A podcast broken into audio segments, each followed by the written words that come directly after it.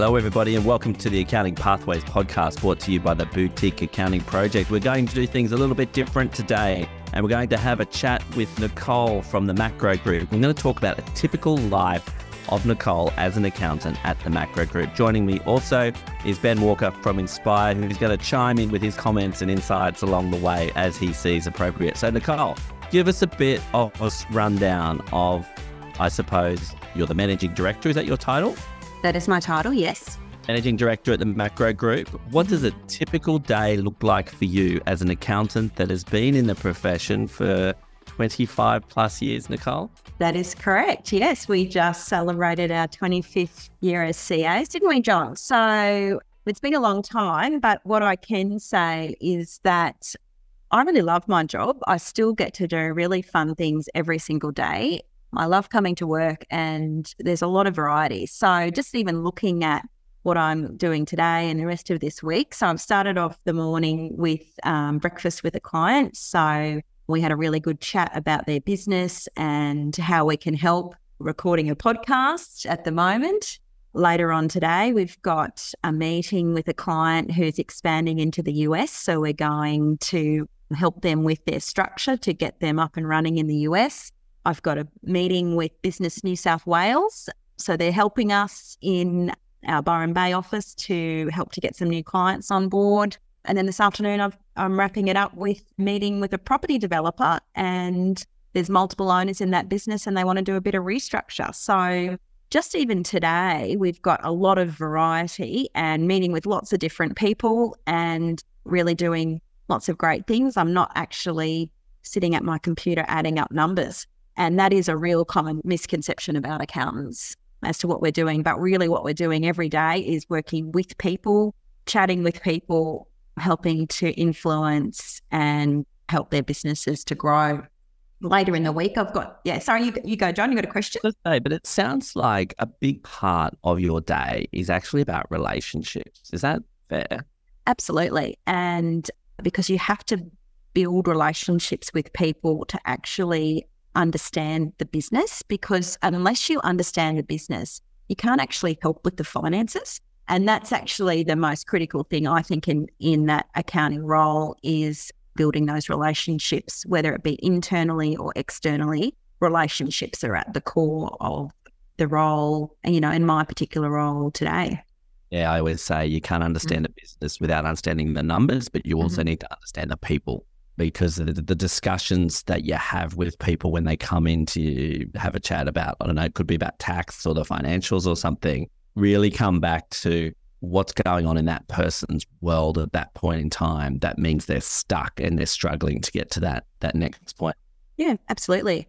Later in the week we've got you know today's a very client heavy day but later in the week i've got some more people focus so i've got a meeting with the directors so as the managing director i sort of host breakfasts and different meetings to help coordinate the directors and how they're running their parts of the business I've also got meetings with with team members on their career catch ups. We've got a team retreat coming up next week, so we're doing a bit of planning for that. So not only is there client work, there's lots of internal people meetings as well, which are really fun and uh, really important part of the business as well. You had to guess, Nicole, what percentage of your role, I suppose, is client facing? For me, it's actually around that 55%. And that's a very specific number. We like our numbers. we like our numbers here. So, yeah, we do do some numbers, but that's what we've kind of worked out for me is that in my role, we like to spend that around that 50. And we've just looked at the first quarter and it's come out at 55. That 50% of my time is spent with clients and the rest of my time is spent with people and on firm matters and business development and, you know, brand development. So this podcast and boutique accounting project that we're working on. That's part of brand development and it's also helping the industry. So we're really trying to constantly help our industry and encourage people to join the accounting profession. It's such a great profession and that's part of, you know, a really important role as well. I'm curious, Ben, would your client facing percentage be about the same as Nicole? No, it's a little bit less than that. So I was just looking at a standard week and it's in terms of face to face meetings with clients, it would be probably about one to two hours a week. But that doesn't include the fun stuff with clients either. So lunches or track days. Client facing, you need to include that in the in the percentage, Ben. I reckon mine's probably you're lucky to be 20% client facing mm. at the moment, but that's been a long time coming and and it goes up and down depending on the different needs of the business at a particular particular point in time. Nicole, what do you think would surprise people that you do within your role? Like that they wouldn't expect an accountant to be doing within your role? I probably think the most unexpected thing is the level of conversations that we have to have with clients about really critical and sensitive items.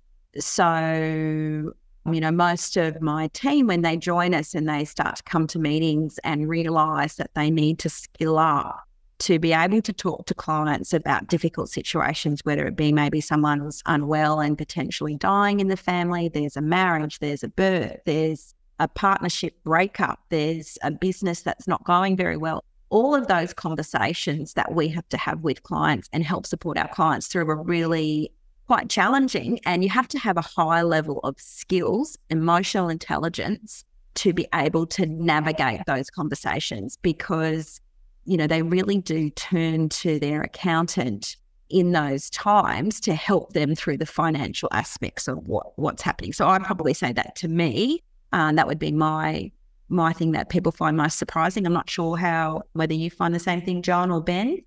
I would say pretty similar. I'd say the thing that would surprise people is how deep we get into businesses and how we end up being probably the one advisor that pretty much knows everything because we see the accounts. The numbers don't lie. You can go to a networking event, you can go to an industry association event, you can talk up what's going on in your business as much as you like, but we see the balance sheet and we see the cash flow and we see the performance and those types of things, which often means we're the only ones that can really have a real conversation with them, which is where the psychology and the people skills becomes really, really important.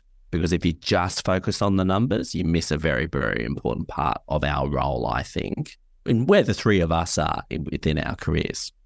Yeah. That, Ben? Yeah. And, and I, you know, when you were talking there, Nicole, about those sort of, you know, more intense conversations, you know, we've, we've had a, quite a few clients or, or their partners or their you know, parents pass away recently, and and it really sort of impacts us as well. Like we we sort of feel it in a sense, and and our team, I was just like you know gutted um, to sort of walk through that process with a client. So I feel like that's a I've always had this term. It sounds a bit weird, but um, but but we're like financially intimate with our clients, but but it can even get to that sort of relationship perspective where you know they they share stuff with us, and you know we're we're walking on the journey, and often like the stuff we're talking with them about is stuff you wouldn't really talk to anyone else about, like friends or, or family, which is to do with money. You know, you sell an investment property and, and make a heap of money on it. You're not exactly going to post that on Facebook you know, you, you make a loss, you're probably not going to share that either. So, uh, yeah, there's there's that intimacy that I find. I sense, Nicole, you still love a bit of the technical stuff, though, still as well. Is that right? Oh, absolutely.